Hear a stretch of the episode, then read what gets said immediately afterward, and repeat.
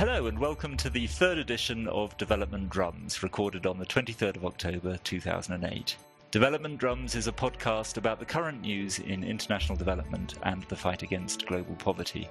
We summarise the main stories affecting development and try to offer some insights and opinions behind the headlines. Today we've got two really big issues to discuss, both relating to the current international financial situation. First, we'll be looking at proposals for the reform of global institutions. And then, second, we'll be looking at the possible impact of the financial crisis on developing countries. And I'm joined by two real experts on these subjects. Ngaire Woods is Professor of International Political Economy at Oxford University and the Director of the Global Economic Governance Programme, which is a research programme investigating how global institutions could better respond to the needs of developing countries. Ngaire, welcome to Development Drums. Thank you, Owen. And my second guest is David Roodman, um, joining us the cent- from the Center for Global Development in Washington, D.C. David is the architect of the Commitment to Development Index, which ranks the world's richest countries based on their adoption of policies that affect developing countries. And it's widely recognized as the most comprehensive measure of rich country policies uh, towards the developing world. David, good morning. Great to be here.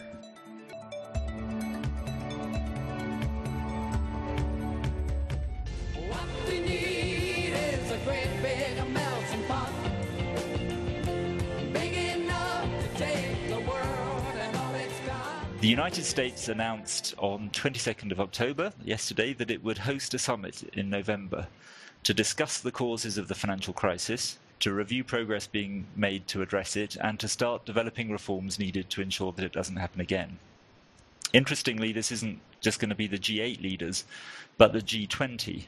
The G20 consists of the G8 countries that's Canada, France, Germany, Italy, Japan, Russia, the US, and the UK together with Argentina, Australia, Brazil, China, India, Indonesia, South Korea, Mexico, Saudi Arabia, South Africa, Turkey, and the European Union. Our current arrangements can be traced back to the Bretton Woods Conference in New Hampshire in 1944. That meeting established fixed exchange rates, it established the IMF and the World Bank. Now, proposals for reform of these arrangements go back to before the current financial crisis. In a speech that is now looking quite prescient, Gordon Brown spoke about this in November in 2007. He called for a new coalition of democracies, a transformed IMF with a new mandate for crisis prevention, a World Bank with strengthened focus on poverty reduction and environment, and a new role for the UN in environmental protection. In the last week, he's gone even further, calling for a new Bretton Woods conference. He's asked for an international financial system around agreed principles of transparency, integrity, responsibility, good housekeeping, and cooperation. So let's ask Professor Ngaire Woods to take us through this. Ngaire, you wrote a book, The Globalizers, uh, a couple of years ago, which looked at the future of the World Bank and the IMF. And you pointed out that these organizations have been losing traction in the international system as emerging market borrowers like Brazil and Argentina have repaid their loans and are not borrowing as much as they used to. And you called for reforms to make the organizations more responsive to their borrowers. And just last week, you pointed out that the IMF's role in the current crisis has been remarkable by its absence. They have uh, not shown any sign of, of playing a leadership role. So, Ngaire, why is the IMF on the sidelines of these discussions at the moment? Well, the IMF's on the sidelines because it's not been the first place that central bank governors and finance ministers around the world in difficulty have run to. Instead, they've each tried to do their own thing and make a few bilateral phone calls. So, you know, Hank Paulson doubtless has called central bank governors in other places. Um, that's not an efficient way to resolve this crisis. If they had all headed to the IMF and had a plan that was collective, they would have had a much more effective solution. The IMF, in turn, to have made that possible, would have had to have begun thinking creatively at least a year ago when this financial crisis began about what a collective bank bailout might look like. In the as even if the scenario looked unlikely, then the IMF as a place for creating ideas that will help financial stability should have been thinking along those lines. Ngaire, I remember when I was a young Treasury official working on international economics in the Mexico crisis, um, we all turned to the IMF as the convening place to discuss what rescue plan would be put in place. Now, I'm pretty sure the IMF hadn't uh, cooked up a plan in advance, but they, they even 10 years ago seemed to have a convening power that they don't have now. Yes, I think that's right. Ten years ago, the IMF was much better placed to be used by the G7 to tell emerging economies like Mexico, like Korea, like Argentina what to do. And so it was a natural place for the G7 to head to, knowing that it would lower the cost of any bailout that G7 countries had to make, and that on the other side of the equation, it was a very effective way for them to call emerging economies into line. Now, the difference today is the crisis isn't in emerging economies. The crisis is in America and Europe.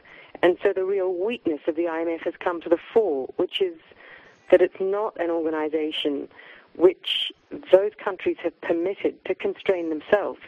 So the original Bretton Woods conception in 1944 was that it would that the IMF wouldn't just focus on emerging market economies and developing countries, but that it would actually be a mechanism for the industrialized economies as well. Uh, what's the problem with the Bretton Woods conception? Is it that uh, the world has changed and what was designed then doesn't apply today, or is it simply that we never implemented properly what was envisaged uh, by Keynes and others in Bretton Woods? I think it's a, it's a habit. It's a long-standing habit that the G7 have acquired since the late 1970s of using the fund and using the bank um, as a way of intervening in developing countries rather than using them as a forum for multilateral negotiations. I mean, even most recently, when the IMF began financial sector assessment programs, and this is the one instrument that might have been relevant to this crisis, that's to say the IMF would assess the robustness of financial systems in different countries. Having pushed for the IMF to do this, the United States was the very first country to refuse to do it, and it didn't agree to take part in such a program until July of this year. So it, it just underscores the sense to which the institutions became, in the minds of G7 countries, a way to get other countries, not themselves, but other countries, to do what they wanted. And that means they can't be institutions of cooperation. Interesting. So, what significance do you attach to the inclusion of the the whole of the G20 in these summits that President Bush announced yesterday? Is this the beginning of a, of the end of the G8 as the major driver of the international system? Is it a, a sign of a, of a new era of global power? Yes, I mean the shift has already come, hasn't it? The United States has become the world's largest debtor. Europe now has a huge crisis that needs to bail out, and where are the world's reserves? The world's trillions of dollars worth of reserves are sitting in emerging market economies.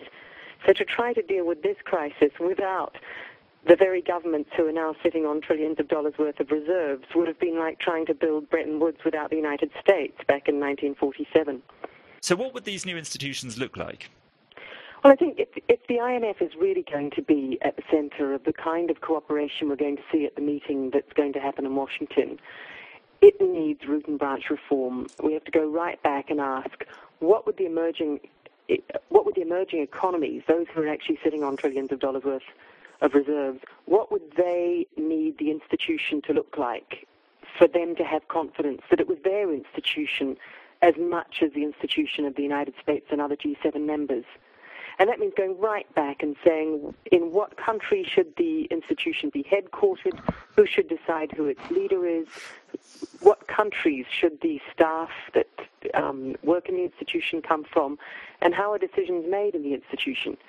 Does that mean, Ngaire, that we need? Does that mean that we need an institution that does the same as was envisaged in Bretton Woods, but simply with a different governance structure? That it's just a question of the ownership of the institution, or does its function need to change compared to what uh, Bretton Woods envisaged? No, I, the functions of the IMF already changed dramatically within months of the original charter being written. The institution has to be adaptable, and that's where governance is important, because if you've got the right governance structure, the members can adapt the institution. So the, the IMF might become, for example, the institution in which a new collective way of bailing out banking sectors is organized. That was never envisaged at the outset, but it could become that if its members want to. But for it to become that and for its members to be able to um, ensure that it's doing what they want, they have to be included at the table. That's to say, the big emerging economies that actually have the power, the authority, the resources to help resolve this crisis have to feel that this is their forum. It's a forum they can trust. Uh, can I, can I ask a question, Ngaire? Yes.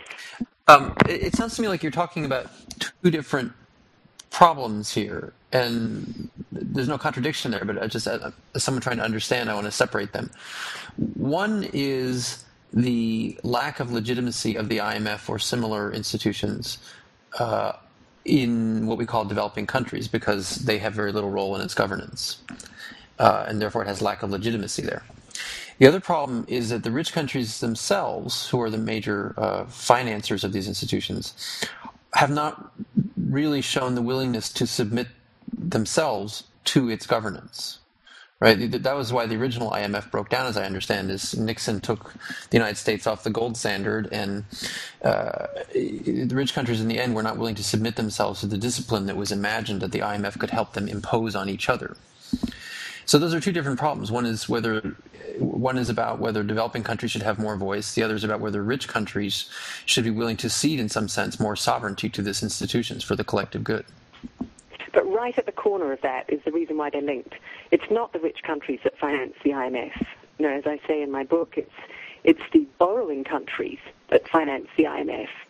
And it's because the borrowing countries, the major emerging market borrowers, have walked away that the IMF now has a financial crisis. It's made 600 of its senior staff redundant over the last year. And that's because emerging markets are not choosing to borrow from it, and it poses a question so who's going to pay for the organization now? Can I focus on, the, on what impact this will have on developing countries? And what you're talking about is a greater role in the IMF for the emerging market economies, for China, for India, for Brazil. What about the poorest countries? Are they? There was talk uh, earlier in the year that they needed a greater voice, both in the IMF and the World Bank. Are we now going to lose our focus on that and simply focus on on the IMF as a solver of financial crises. And, and is that a bad thing if that is where we go? I think the argument for why poor developing countries need more voice is an argument about responsiveness. That if the IMF is going to be very effective in the poorest countries, it needs better to understand what's going on in them. And that the way to do that is to give those countries more voice, but it's also to make sure that nationals from those poor countries are more represented on the staff. It, you know, there are similar arguments for how you reform them to make them more responsive to those countries. And I'm going to ask each of you this question: Yes or no? Do you think that, that the kind of change that you're describing, Ngaire, is actually going to happen as a result of this process that's now being launched? Uh, people talking about new Bretton Woods 2, or do you think that it's too difficult for people with entrenched positions to move in that direction? I think we're going to see a brand new form of multilateral monetary cooperation and financial cooperation, and the IMF will either be completely marginal to it or will manage very rapidly to transform itself to be part of it. And David, what's your view? Well, I've thought much less about this than Ngaire, but I would offer two thoughts. I, I guess my guess is that change is going to be much more incremental. Maybe that reflects my own uh, lack of, of, vision. But uh, first of all, I visited the IMF website this morning, and the headline is, is that uh, basically countries are trying to knock on their door. IMF in talks on loans to countries hit by financial crisis. So Pakistan's coming to them, Belarus, Hungary. Uh, and so it's looking like we may see a return to some of the older patterns we saw in the last financial crisis where the IMF does start to play more of a role. It's interesting, though, that in, on the IMF's website, one of the things it highlights is that it says the loans will be quick disbursing with fewer conditions than in the past. So the, the IMF itself, I think, has been uh, bruised by its own history with trying to impose a lot of conditions on borrowing countries in return for the finance, and uh, and as Ngaire says, is um, as a result lost all its clients, lost lost almost all of its customers, and so this time around it's going to. I guess we're going to see a kinder, gentler IMF, or at least that's what they're saying at this point. We'll see what actually happens. But it does seem like there's a possibility there for incremental change in how the IMF behaves with respect to developing countries. Uh, when I try to understand what has happened with this crisis and what the policy implications are for what we call the international financial architecture, I see it in three stages. The first is uh, what are called the global imbalances, which we can think of in cartoon version as China lending a trillion dollars to the United States.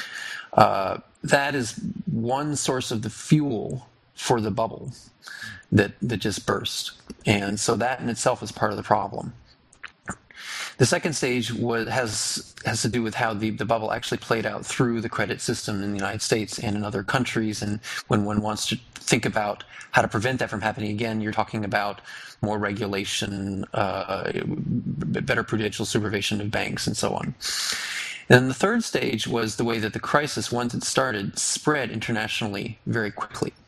And so we can ask at each of these stages, you know, what is it that the international financial system or international uh, financial organizations should be doing to, to make this not happen again? It, it seems to me where there's the most realistic uh, prospect for progress would be on the second stage, which is better supervision of financial institutions so that these kinds of bubbles don't do as much harm when they occur. And that leads to a discussion of Basel II and what I guess maybe would be Basel III, improving uh, international norms for, for supervision of international of financial institutions. So I, am what I'm suggesting is we might see inter, incremental change in both the IMF and in the Basel type arrangements. But perhaps Ngaire can correct me on this. I, I, I very much agree with you that um, first that the IMF is going to have a lot of countries knocking on its door. Um, but its capacity to respond to those countries is lesser, partly because it's lost a lot of its staff, and that's another reason which quite positively could lead to it doing faster disbursing, less conditional loans. It simply doesn't have the staff to deploy to do large and intricate um, multiple conditionality loan packages. I, I, think that that is certainly going to happen, but how the fund then does that and with what credibility is going to be acutely watched not just by the G7 countries, but by the other countries as well. Because it's the other countries who are going to be affected both directly and indirectly from, from the falling out of this. Which goes to, you know, an issue that, that about the consequence of this crisis for development and the fact that I think we probably all agree that this crisis will lead to a dramatic um, reduction in aid and a dramatic reduction in the resources made available for developing countries, that's going to put a real onus on more effectively using the remaining aid that's made available to those countries. And I think that's another role that the institutions should be playing, and certainly that the World Bank will be playing. So let's come on in a second to uh, the impact of the financial crisis on uh, on developing countries and particularly on foreign aid. Before we do, though, you, we, you touched there on the World Bank. A little noticed uh, announcement in the development communique from the recent annual meetings was an announcement that there was now a consensus that the next president of the World Bank would be appointed by open competition. Uh, as opposed to simply appointed by the US government as in the past, and also that there would be a third chair for sub-Saharan Africa, which at the moment only has two seats on the board of the World Bank, and that will now go up three. Is that a, a welcome step in the right direction? Is this uh, is this just a symbolic gesture, or what do you read into those announcements? It, it's definitely not a symbolic gesture. The country that appoints the World Bank president is the country that holds that person to account. It's the country that decides whether after five years that person gets another five years. So it's not just about the passport of the person at the head of the World Bank. It's about who it is that holds to account the person making all the hiring and firing and promotion decisions, who it is that sets the goals for the whole staff of the organization and measures and holds them accountable to those goals. So it's a really big issue. And the way the system works at the moment is it's, it's very much the luck of the draw, whether you get somebody competent or not. You know, Bob mm. Zoellick's doing a very good job in lots of ways, but this is luck of the draw. And in the end, the countries who are really depending on the World Bank and providing a lot of financing to the World Bank by borrowing from it, those countries at the moment have absolutely no say. So I think it's a really important step. Yeah, I, I think arguably the lack of the, the, historical lack of legitimacy of the IMF, uh, which is tied in part to how the it, the managing director is chosen, is arguably a source of the current crisis because the experience in the late 1990s of countries like countries like Korea uh, having, in some sense, having to, to, absorb these insults to their national pride in order, by borrowing from this rich world institution uh, was so traumatizing that uh, it's one reason that many developing countries decided to build up large reserves. Not the only reason, and that in turn is one source of the fuel for the bubble. Yeah, I think that's I think that's absolutely right. The only thing I, the only last thing I would say that the emerging economies, um, you know, China prominent among them, have become important donors in their own right. A lot of publicity has surrounded China's aid to Africa and so forth. And it means they have a real interest in trying to make that aid effective and to ensuring economic growth in the countries that they're increasingly linked to. So they have an interest in making multilateral organizations that try to make that aid relationship more effective work in their own right. And I think they'll bring a new expertise to the organizations which will actually improve them. Let's hope so.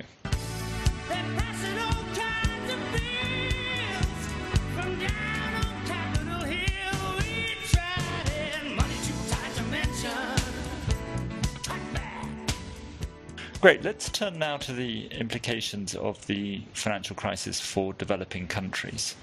Um, here in Ethiopia, uh, the Prime Minister Meles Zenawi uh, met recently with foreign ambassadors, and I am told from somebody who was there that he allowed himself a little smile when he was able to tell them that the banks in Ethiopia were quite safe from the direct effects of the credit crunch, uh, precisely because the government of Ethiopia has ignored pressure from foreign governments to liberalize their banking sector. Uh, let's start with foreign aid. David, you've done an analysis published on the Center for Global Development website, and I'll put a link into the show notes for this podcast to, to your blog entry, which you looked at four financial crises since 1970 Japan after the real estate and stock bubble, uh, Finland, Norway, and Sweden after their crisis in 1991. And in each case, uh, you found that aid declined sharply after the crisis. Uh, Norway cut aid by 10%, Sweden by 17%, and Finland, which had the worst of the uh, crisis cut foreign aid by 62%. And you're quoted in the Washington Post as saying that you wouldn't be surprised to see global aid flows fall by a quarter or maybe even a third. So let's let's start perhaps with the United States. Barack Obama and Joe Biden have said in the uh, in the debates that they would probably slow down their promise to double U.S. aid, and John McCain has proposed a one-year spending freeze on everything except defence veteran affairs, and the entitlement programs. So, what's your expectation of what could happen to US foreign assistance as a result of the financial crisis, David? Well, I also told the Washington Post reporter, uh, I guess I quoted Niels Bohr, who said that predictions are difficult, especially about the future. Uh, he didn't he didn't put that part in the article, but so, but I chose my words carefully. I did not say that I predicted a quarter or a third fall in global aid. I just said I would not be surprised if it happened. So I wouldn't go so far as to say I have expectations about where aid is going to go. But certainly history suggests that it's going to go down. Uh, it, in Norway, it only went down 10% and it recovered within a few years. Uh, so that they had a mild crisis. In Finland and Japan, they had much more severe crises, and, and aid fell roughly half in each. And so I guess the question is uh, where in that spectrum do donors as a group now lie? And it's probably in the middle somewhere. Maybe not as bad. We, we hope it won't be as bad as Japan in the 1990s. But this is a pretty serious crisis, and it's putting a lot of budgetary pressure already on rich country governments. So yeah, I would not be surprised to see aid fall significantly. In the U.S. in particular, there are a set of forces at work on the aid number, and some of them are positive and some of them are negative. On the positive side, the politics of aid really has shifted here in the last 10 years, since really since the uh, Jubilee 2000 debt cancellation movement, uh, which brought together people on both the left and the right Jesse Helms, who was a famous opponent of aid, ended his career actually supporting more aid. And we see very strong support for foreign aid, especially in Africa, from the Bush administration, the current Bush administration.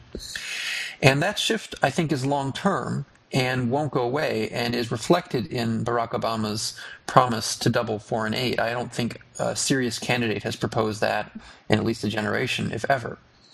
So there may be continuing support for, for foreign aid that we hadn't seen historically, which would push aid up. And to move from the abstractions, one of the biggest U.S. aid programs now is PEPFAR, the President's Emergency Program. What is it for AIDS relief, something like that, uh, which is spending a lot of money to uh, pay for treatment, uh, HIV/AIDS treatment, which is very expensive. And uh, as my, one of my colleagues, Mead Over, has said, is the world's first global entitlement it's pretty hard to imagine cutting back that funding and taking people off drugs that are keeping them alive. So uh, there are some upward forces there. Also, uh, it's easy to imagine U.S. aid to Afghanistan going up. On the negative side, U.S. aid to Iraq is probably going to continue to fall. And uh, there is, of course, the, the, budgetary pressure we've already talked about. Uh, so, and and uh, and there's still a strong faction in Congress that's quite skeptical of foreign aid in general. And Ngaire, do you have a sense of what might happen in Europe? I think, you know, as uh, David was saying, in other crises, if we think about the crisis of 79, 80, 81, where you had a banking crisis, you had a food, an oil price hike, a food security crisis, and rising security expenditures with the new Cold War, you know, you've got some of the same factors we're looking at today, and then it led to a dramatic reduction in aid. I mean, first, the bilateral donors, the individual countries, simply pushed their commitments over onto the IMF and World Bank. But you saw this dramatic reversal of flows to Africa, where Africa actually began, you know, paying back more money than it was receiving in any year in terms of aid. So there's a real risk that we're heading to that same position now, and that programs that have been put in place are simply going to be snatched away um, with very severe consequences for the, for the countries concerned. And do you, do either of you, do you think that this is the result of a um, a change in public attitudes? People saying, "Well, you know, things are tough for me. I, you know, I would like to help." Uh, but we really can't afford it? Or is it simply just the fiscal arithmetic that uh, a treasury trying to balance its books has got less money to spend on discretionary programs like foreign assistance? Well, uh, how how much of this is, is simply bookkeeping, and how much of it is a is a change in mood? I'd say it's both. They're they're interacting. There is budgetary pressure, so Congress here in the United States, and of course uh, governments around the world, are going to be asking, where can we cut? And they're going to cut first uh, aid for people who don't vote in their elections, and also the argument that we're having trouble here at home. Why should we be sending our money overseas? So I agree very much with what David is saying. And I, I, also think that the fact that aid might suddenly be switched off or turned down in the crisis tells us something about the structure of aid and the extent to which the way most countries and most foundations are structuring their aid makes it very shiftable. It, it, it's because it's often very short term, um, linked to sort of year on year goals. Um, there's a there's a structure to it, which means that we can turn the tap on and off without too much cost to our own constituencies, to our own public reputations. I think that's a, a bigger point that needs looking at about aid. I think that's a really good point. I myself would like to see us gradually reconceptualize aid, not as an act of charity, but as an ongoing fact of social global justice that we will end up uh, probably always transferring money from those who have most, uh, some of whom, most of whom will be in rich countries, to those who have least, most of whom will be in poor countries, and that that should be part of a, as it were, a global entitlement program as a matter of uh, social justice, rather than a discretionary decision of of rich countries. But we seem to be a long way from that thinking about aid at the moment. I think there's also a point to be made here about um, what the pattern will likely be if there is a global aid cut. Because it won't be a uniform haircut. It's going to be a little bit more like um, a mohawk, I suppose. Uh, aid to Pakistan, at least from the United States, will probably be fairly well protected. Or if it is reduced, that will be for broader foreign policy reasons, not because of budgetary constraints. So a lot of aid is still motivated by geopolitical considerations, and we know that generally those policy uh, rationales are stronger than the argument that we need to do this uh, for humanitarian reasons. So, uh, and then we also have the the uh, AIDS treatment program now, which which is probably going to be relatively well protected. So that means countries that are not of geopolitical significance are going to see a disproportional cut. I would also guess that countries that are getting a lot of aid now for their size are going to see larger cuts because I think there'll be some tendency among aid agencies when forced to choose between aiding fewer countries and giving less aid to each country will give less aid to each country. They're going to make bigger cuts where their bigger programs are now so that they can still remain active in as many countries as possible. So that could mean donor darlings like Uganda, Ghana, I don't know about Ethiopia, could see the largest cuts. It's been fashionable in recent years to say that aid is not all that important, not all that effective, not as important as private investment flows and remittances and so on.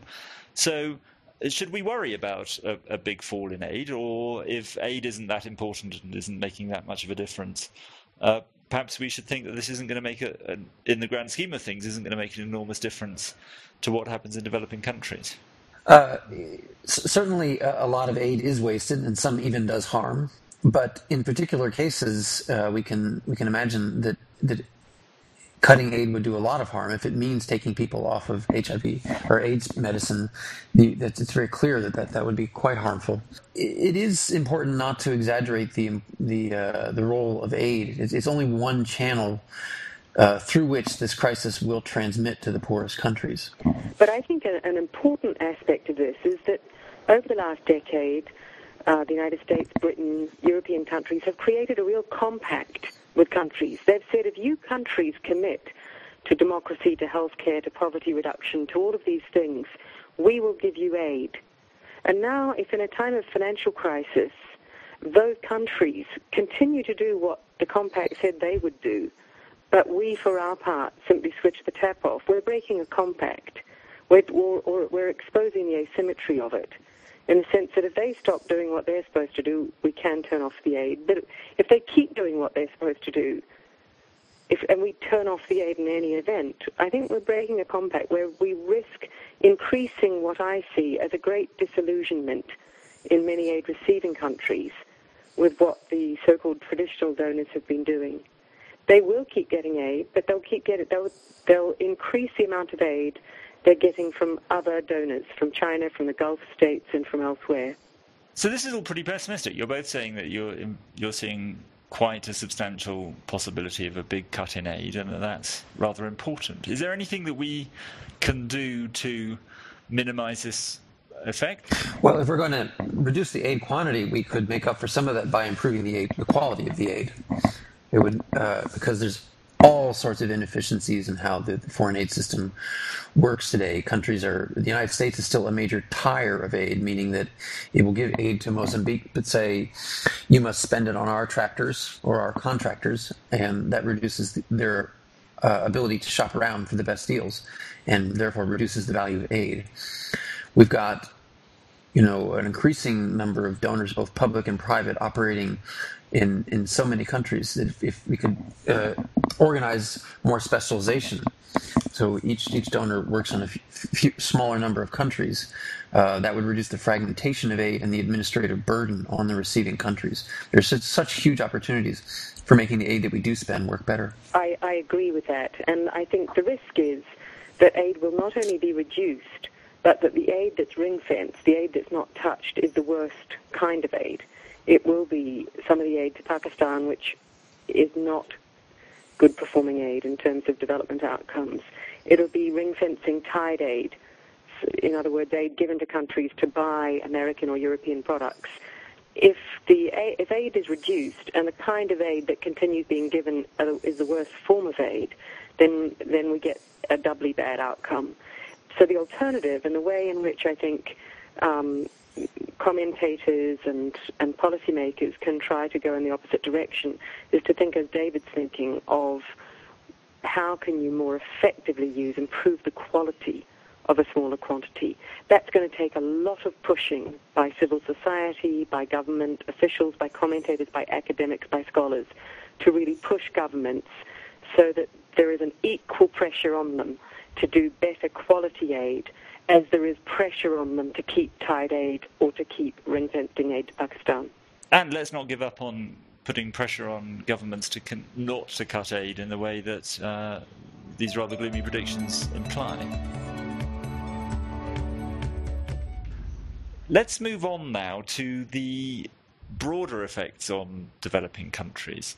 Uh, clearly, it's not just uh, the possible impact on aid, but, uh, for example, um, the prospects for export led growth are diminished as demand falls in industrialized countries. Uh, there's a possibility of a growth of protectionism, slower liberalization of trade, less market access for emerging economies and developing countries to the industrialized country markets. Um, there's the danger of smaller remittances if um, if migration to uh, industrialized countries is uh, is choked off by rising unemployment. Um, and of course, there's a possibility of falling commodity prices, which would mean that those countries that export commodities would see smaller earnings.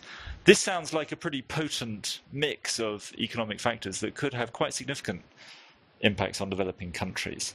Um, David, do you have any sense of um, which of these are likely to come about and which, which of these, uh, how big these effects might be? I think they're all likely.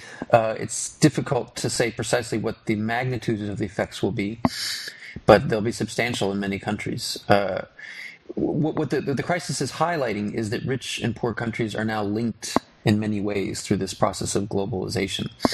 And there are many good things about that. It has allowed China to reduce poverty quite quickly and, and grow quite rapidly through export led growth.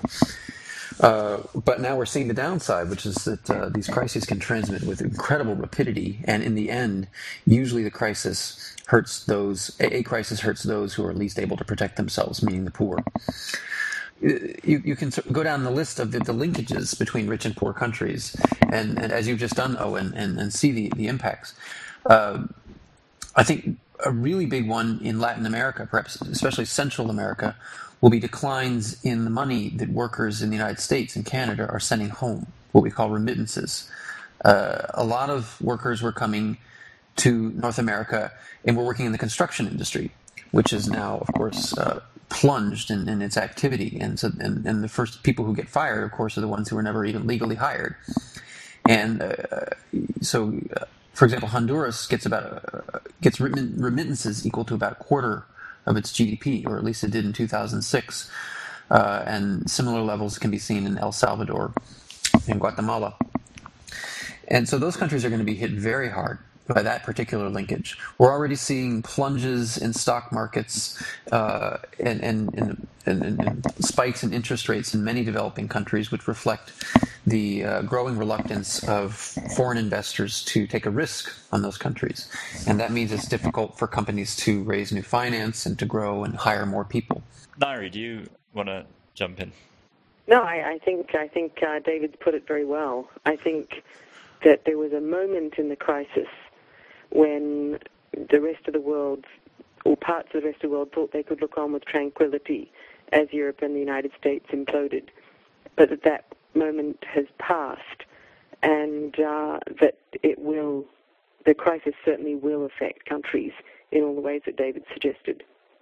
Um, Owen, yep. I think there's a distinction to be made here between the immediate effects of this shock and the possibility that rich countries, especially the United States, are turning an economic corner and there's going to be a permanent change in how our economies are structured. What I mean is it's it's one thing for us to experience the shock and, and for that to send waves abroad. But what may be going on here on a slightly longer time frame is that Americans, both corporations, uh, well, corporations, individuals, and the government, uh, are going to have to uh, reduce how much they borrow and in the United States, that means we may be importing less of those manufacturers from China and other countries. And so that can be could, could spell a more permanent change in the economic prospects for, for developing countries. Is there anything that we should be thinking about doing as a development community to uh, clearly there's we can't single-handedly solve the problem of slow economic growth in the coming years or perhaps even in the longer term but there are things that we could perhaps do to uh, provide safety nets for the for the people who have uh, least security and least ability to uh, to be cushioned from this kind of a shock. Is there anything that we should be doing now to uh, to put in place for these kinds of effects?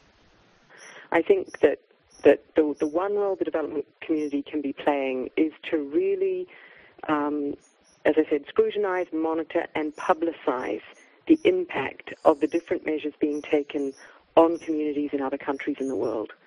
I think that's what policymakers under great pressure from domestic constituencies don't get enough countervailing pressure from their own public because their own public simply doesn't know what the consequences are on other countries. So I think that's the role the development community can play. Where this will really come to a head, the problem that the world's poor are going to be most vulnerable to these shocks, is in cutbacks in domestic uh, social spending in developing countries. Uh, the government of Argentina does not have the, luxury that the United States has, which that we can we can borrow our way out of this in a sense.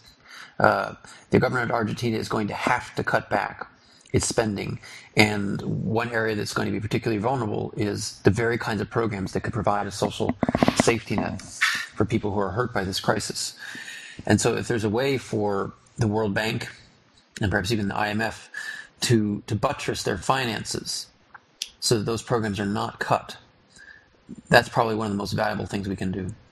It does seem to me that that this crisis has exposed um, some weaknesses in the model of globalization and global capitalism that um, rather chime with the uh, analysis that many people in civil society and, and kind of progressive internationalists have had.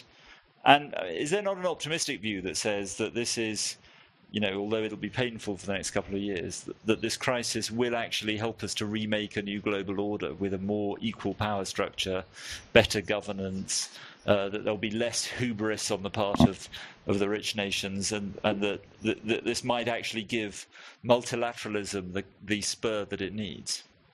I don't think necessarily. I mean, I think that the shift has already occurred. There's already a strong competition in aid in many countries in Africa posed by the fact that China's now become a donor. So there's already a shift in how multilateralism works in some countries on that continent. One important and optimistic thing that should be said is that this crisis will pass. Uh, every other crisis has. Even the Great Depression didn't perturb the United States from its long-term economic development path. We, we, we, our, our economy shrank for some years and then shot up above the trend during World War II and then settled back about where it would have been if the Depression had never happened.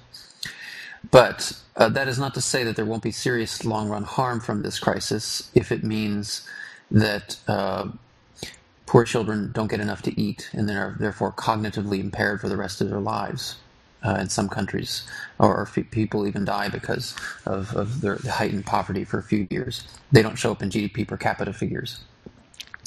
Uh, like Ngaire, I'm, I'm not real optimistic about permanent changes in uh, global uh, in institutions of global governance. Uh, I think the basic power structures in the world drive that and won't be won't be dramatically different after this crisis.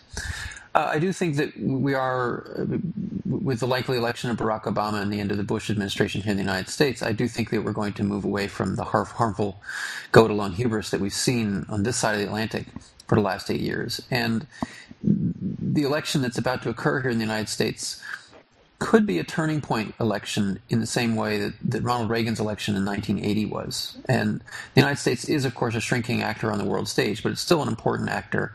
And we could see a more humble and cooperative um, uh, foreign policy going forward here. I agree with that. And I think American business need their government, whoever's elected at the next election, to engage much more multilaterally. They need a financial and banking regulation that puts the rest of the world on the same level playing field as them. They need a, a trade negotiation round which actually does come to a conclusion because they're finding it so costly to have to deal with endless bilateral arrangements. Um, I think on, you know, in, in all sorts of areas, there's um, a push from the forces that drive American policy to back towards more multilateralism. In security, you know, the expenditures in Iraq and the lack of progress and outcomes in Afghanistan, I think have already pushed the United States to a more multilateral approach. So I think whether it's Obama or McCain, I think we're going to see uh, um, a United States government pushed by many Americans towards a multilateralism that they need to make their businesses work. Well, thank you both. Although it's uh, a depressing outlook, it's a real call to arms as well to those of us engaged in development to make sure that we keep bringing to policymakers in industrialized countries evidence and analysis of the impact of, of this in the developing world and prescription for how aid can be uh, sustained and spent better and how we can make sure that the impact of this crisis on the world's poor uh, is minimized. That's all for this week's edition of Development Drums. I want to thank both my guests, David Roodman and Ngaire Woods. It's been great having you on. If you want to find out more about the history of the Bretton Woods institutions and some very practical analysis of the options for change, I really do recommend Ngaire's book, uh, The Globalizers, which you can get on Amazon. And please do visit developmentdrums.org. Give us your feedback on this edition of Development Drums. We want to hear from you about what you like and what you didn't like about this podcast and what you want us to discuss in the future. And if you have suggestions for guests or you want to come on the show yourself, please do get in touch. From me, Owen Barder here in Addis Ababa, from David Roodman in Washington and Ngaire Woods in Oxford, thanks for listening, and I hope you'll join us again next time.